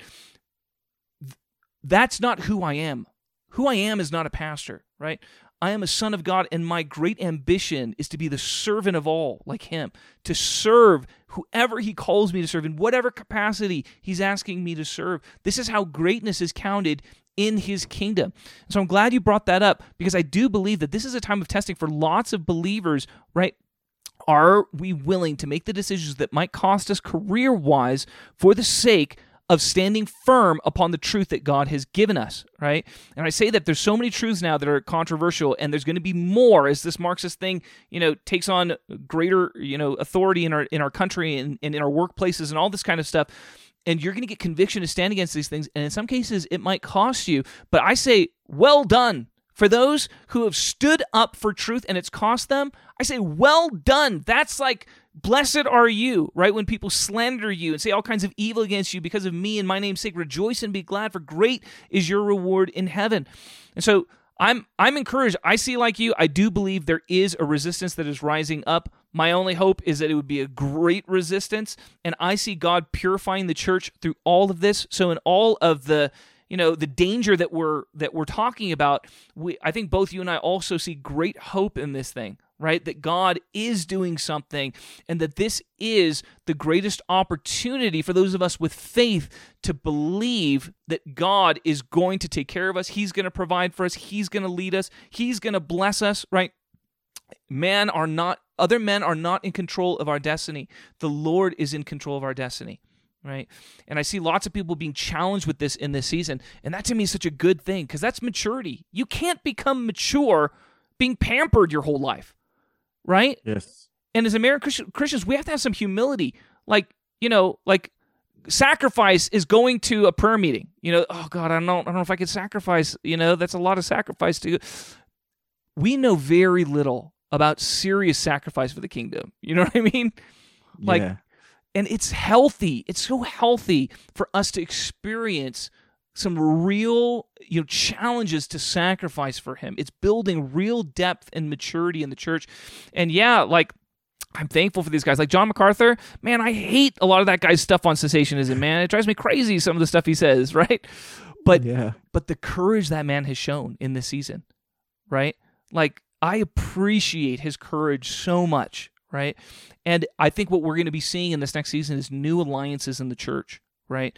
And this is how denominations of old formed out of moves of God that emphasized um, certain truths of the kingdom. And I think what we're going to get ready to see here is a move of, of God to start emphasizing truths that are important and relevant for the age that we're living in. So I see a lot of these old denominational, um, you know, barriers falling away and the lord i think is going to start giving us new things to emphasize and already you know like we feel a kindred spirit. We feel like like this is important. We know we have to stand on this. And i didn't grow up umc you know I, like but those things are kind of like who cares right? Who cares if you can't get you know ordained in the umc like i don't care about that kind of stuff. It's the air of legitimacy and i think that's what the the um these establishments kind of hold over people. It's like you can't be uh you can't be a, a, a certain thing unless you get this this uh stamp of authenticity and um I think those things are going away. I to me, I don't care about your certificate or your alliance with whoever or whatever. Prove to me what you prove to me what you're saying. Let me yeah. see it. Yeah. Let me see proof of product. If you don't have proof of product, I don't care what what who's legitimizing you, you know? And um prove it to me and so i just had this kind of thought today and and i i share this a lot with people with about church and pastoring and one of the things that i want to say is um pastoring is not the place uh, uh, a, a vocation or a job or whatever minister being a minister of the gospel uh, in the church um is not the place you want to fulfill a personal sense of like purpose. Our purpose is Jesus Christ, and under the governance of God, expressing the governance of God is our purpose. And that's the light that is within us by the power of the Spirit. Where and how we do that can change from seasons of time. Joseph, you know, can be in jail or it could be next to Pharaoh. It doesn't matter where the Lord places you. You could be a tent maker. Uh, you could be, you know, whatever. Um, a crap shoveler in a prison Yeah. because you've been in you've been jailed for being a pastor. Just you know, just be faithful to the Lord and be the hardest worker in the room. That's my thing with people. I don't care what you know fairy dreams you have. If you're not the hardest worker in the room, don't talk to me about it. And that's the way I am with most people. And right now, the church needs to kind of uh, wake up to that. And I think that we need to um, come together and unite uh, as much as we can. I think we're starting to see like who like who we can these alliances are forming and unities forming and it's kind of exciting. And um but yeah we are in this kind of this time right now. I, I i don't feel discouraged by it. I feel kind of like excited by it. Hmm. and um and but based on what you said you know pressure doesn't make you know you can't mature without pressure. And uh, i think it's chris rock did a special. He was saying like you know you need pressure to make diamonds. If you hug a piece of coal you're just going to get a dirty shirt right? And so you know uh we need this right now in the church. You know i'm of the persuasion the lord is coming soon. And and you know a lot of people think when the beast rises that it'll you know the whole world will un- be completely given over. I don't know. Maybe there's a fight you know? If you're a um you know if you're not a pre-trib person you can have this theology where there's a resistance all the way to the end you know? And um and so i don't know. I i don't i don't fall hard on you know hard line stance on when the rapture happens or anything like that. But what i can do is in my time to know this is this is i only get this one life to be faithful to god and to the gospel and his commandments. And this is something that we really need to do right now. Yeah. And um and it doesn't just affect us it affects so many nations and um so i've been writing you know i've been making these videos that no one watches uh about you know uh about different things uh you know different w- w- you know what's going on in our country right now and Mhm. and trying to accomplish this uh it was mostly for our church and um uh to to help even newcomers get oriented with like the way i'm thinking and and why how i arrived here. Mhm. and so but this like things like this is what what people need. And i realize that most people are so busy have been so busy they don't have they haven't given the time to really think and to to reflect on these things and to see like why is this happening? And um and and also because of fear mongering just trying to survive it all until it all goes away. And i just want people to know it's not going away. It is not going away. You are all going to die. You are all going to die whether of covid car accident of any million you know different things. You are all inevitably going to die and you have to answer how you want to die and uh, you can't beat if you're going to die.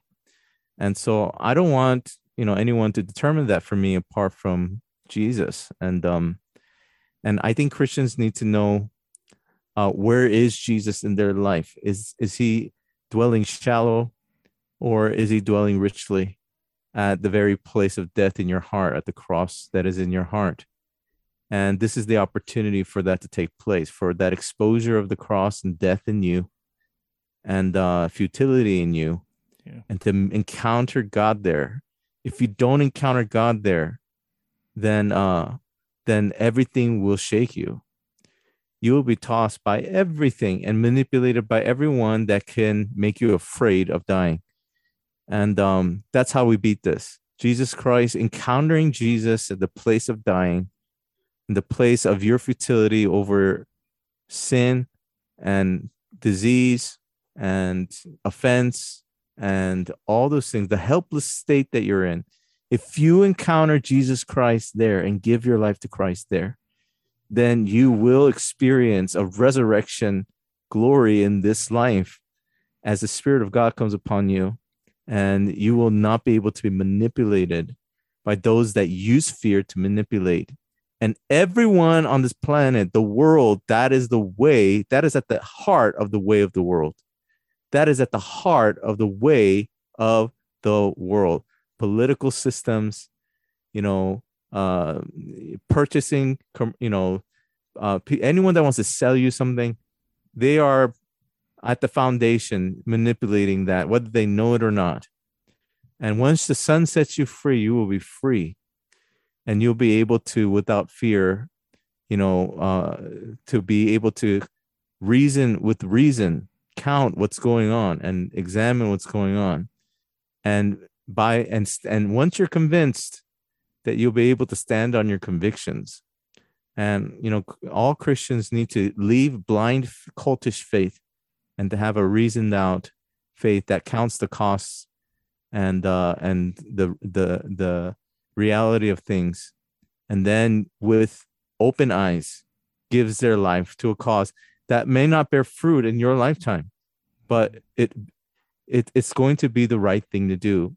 And I feel like I got that from the Korean church, a sense of duty, mm-hmm. whether or not you know this thing works, but it's the right thing to do, yeah. and we should stand on it.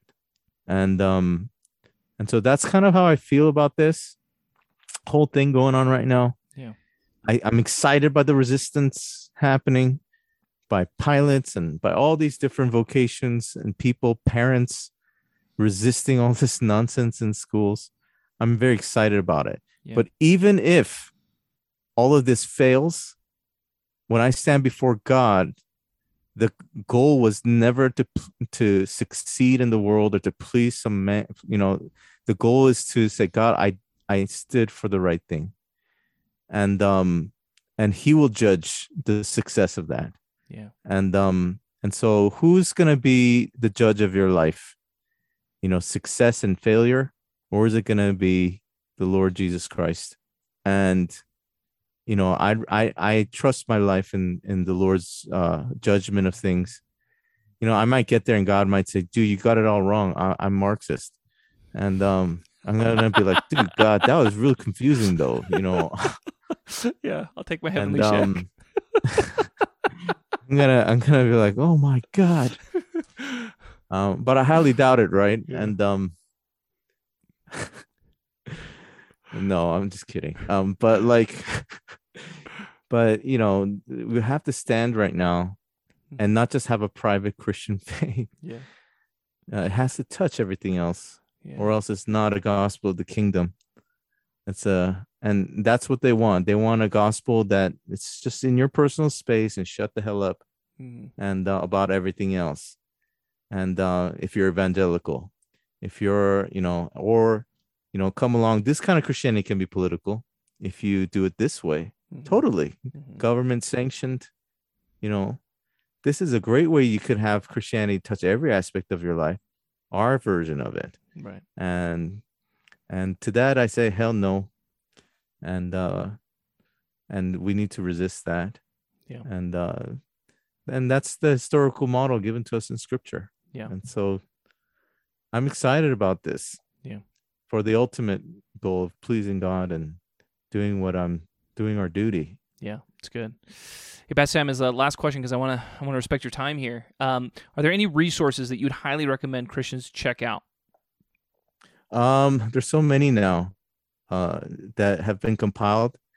Uh, this title is really, really offensive. It's kind of patronizing, and so I think it makes people not want to read it. But The Coddling of the American Mind by Jonathan Haidt is a great resource. He's not a Christian, he's a psychologist. And uh, I think he does a really good job of unpacking the psychological implications of this current social justice movement. Mm-hmm. And he would have identified as a liberal. I don't know if he still does, but um, I'm sure now he's a fascist. he was he was a liberal 20 years ago. Yeah, he was called a fascist. a fascist. Yeah, yeah. So he's too white yeah. and uh, a fascist mm-hmm. to progressives, but he was self-identified as a liberal. I would, you know, have people go back and the second thing would be like listen to Jordan Peterson. Mhm. All of his stuff is great. He's not a fascist, and uh, he makes sense. And um, but people should go back and look at what happened at his school with I forgot the intern's name. Um, but um, uh, you know, look at what birthed Jordan launched Jordan Peterson's fame with an objective point of view, and you're you're gonna see, oh, this is what's going on. This Mhm. is why we shouldn't mix power with uh, Marxist ideology. It, it it never achieves what it's supposed to do, and uh, it always creates confusion and contradiction. And so all of those people, you know, Bret Weinstein, these are all liberal people, and I would recommend you listen to these people because if you're from more of a liberal bent, you know, check them out. You know, and I'm not advocating their view on Christianity or their other views about life, but just to get like a rounded out view of things. But obviously, like people that I don't necessarily theologically align with, Voddie uh, Baucham Mhm. has a book out, Mhm. uh, Fault Fault, Lines, Lines, yeah. about social justice from an African American point of view. You know, there's so many resources like that, and um, just check it out. But if you're a Christian and this has not offended you to the point where you want to cancel Dennis and me, um, then please just just just take a moment to have some self-reflection and um really study the roots of this and you you you will be shocked. And um the go- end game here is going to be um what they want is is uh because they viewed and this is what happens in communist countries people is the the reason why the bible is illegal in china is because they don't like it. It's not because they don't like it. It's because it is the foundation of western civilization they believe the church they persecute the church and christians because they believe it is western indoctrination. And the reason why they sh- shut ch- churches down. And um and so at the end of the day it's to attack the idea of capitalism. And so just keep building. But once it's gets down to its core it's making the bible illegal. And um it's going there. So if you're a progressive christian know what you're getting yourself into. That's where this heads. It's with you becoming agnostic and a tool for the government and you becoming a pawn to accomplishing great oppression and evil in the world. And if that offends you i'm sorry but not i'm really not because i'm really angry now too look what's happening. Look what's happening to everything that this movement has touched where progressives touch things everything gets worse. And so that should prick your conscience. Stop blaming uh, well it didn't work because of somebody else. It didn't work because of you. And you need that conviction in order to change anything. And so have the self-respect to know the consequences of your actions. Do the math has things gotten better with anything that progressives touch and i will be shocked if you could show me anything that has improved mathematically with facts and statistics let that really challenge you and and the last recommendation i'll give is all of thomas sowell's books Mhm. Yeah. which no one is going to read bro no one's going to read all those books I mean, he's got great books. I would highly recommend um, what black uh black uh liberals and white red no no white liberals and black rednecks. Um, he goes into like the history of slavery. Um, he Yeah, he he is an economist at the Hoover Institute at Stanford. He's like super legit. It- His academic credentials are very legit, and um, you know. it- it- you know he he claims in that book which was fascinating to me that the real story of slavery is how you know the west ended slavery that's the real history of slavery um, Yes. you know fascinating. He's got a lot of other great books but if you're looking for something specifically on the race issue he is a black economist and he's been researching this stuff for a long time. So he is a great place to seriously check out if you're more a little more academically inclined or willing to to go through some thick books you know? Yes. And that is specifically a white accomplishment. I want to i want to um i want to make may, maybe maybe upset some people. Mm. Guys you know his the some some of the things that are looked in that book is the fact that slavery is still in the world right now there are black slaves in the Middle East, guys. Did you guys know? You know, there are black slaves currently. Slavery has been more normal in the history of mankind than it has ever not been. And the great achievement of the Europeans, colonialists, and you know, everyone is colonial. Genghis Khan, you know, if you have Mongol blood in you, then you're you're a fascist too. Mm-hmm. And uh, if you're Chinese, you're fascist. And uh, if you're Japanese, you're fascist. If we use the same right. same calculation and same measuring stick, you know, uh, it's this is this is illogical. But the idea that slavery is the concoction of white people is insane. Slavery is the norm of every nation and those in power in the world through all of human history until until the Europeans who were participating in the way that all the world participated in one and and in, in all of human history, this doesn't happen until uh, America, England, and the European countries decide slavery is evil. Let's get rid of the institution altogether. That was the greatest happening that uh, in, in the history of slavery that has ever happened before. That was revolutionary. Yeah. And um and so you know, we could dismiss it with all this. Abraham Lincoln didn't really care. He just wanted to keep the Union together. And, you know, William Wilberforce, uh, the we there's a million ways to dismiss it, but what you can't dismiss it, it never happened before. It never happened before, and it happened on the at the as the uh second great awakening was happening, a spiritual awakening was happening. Right. And as that happened, God raised up these Christian filled the spirit, not to twiddle their thumbs in church, but they begin to speak against slavery, prick the conscience of their nations, and they made slavery an illegal institution in their countries. That is right. something that has never happened before. And you could only factually lay this at the feet of white people. And so I love white people, man. And um yeah, it, it's sad that that's a controversial statement now, but yes. Yeah. I, I appreciate that. Thank I'm you, half, white people. My half whiteness is is thankful. Thanks to the whites. Yeah. And um know, this is it's just crazy yeah. that people think that like slavery never existed before white people, and I'm like, slavery exists in every country, man, and um, it's still happening today, right? Mm-hmm. I think in larger number now.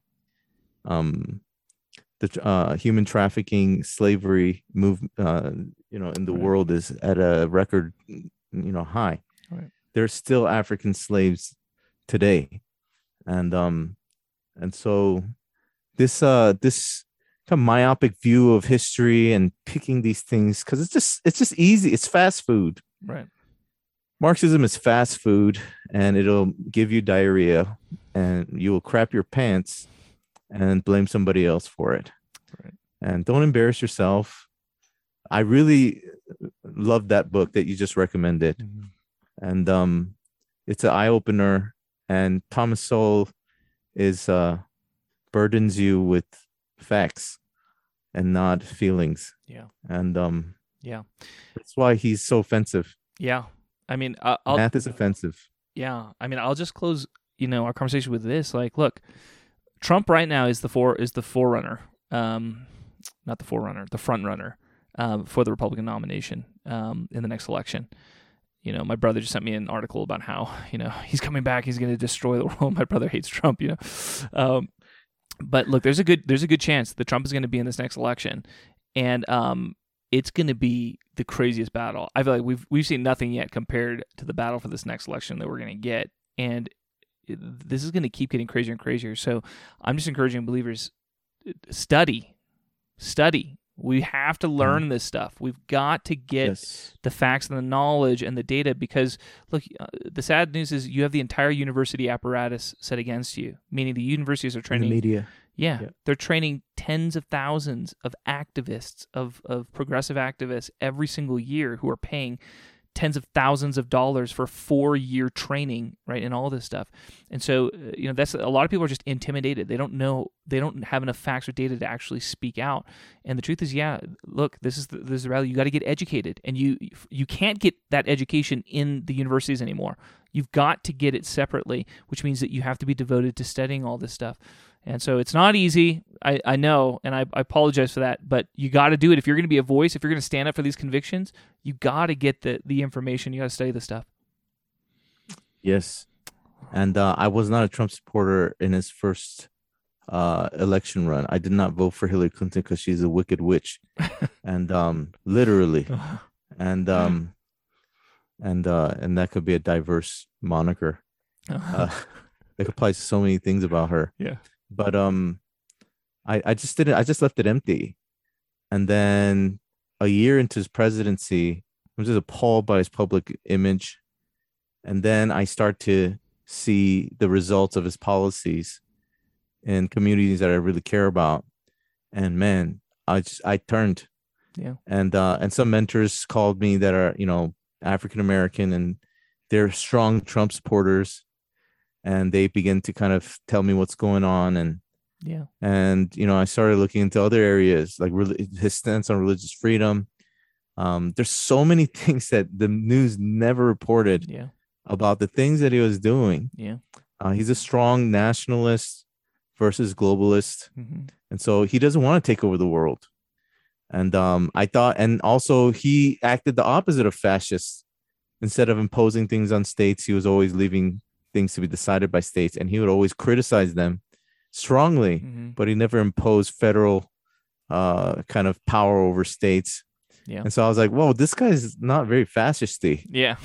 and um in practice, yeah, he just sounds like one. Yeah. And um and he's always like promoting himself. I know. now I enjoy it. yeah, it's, kind of, it's kind of funny, right? I enjoy it. I'm like, dude, I would do it too if every day they're literally saying the opposite of what I'm doing. Yeah. I would be promoting myself every day. Yeah. And I do it at my church like a joke all the time anyway. So I started catching on. Yeah.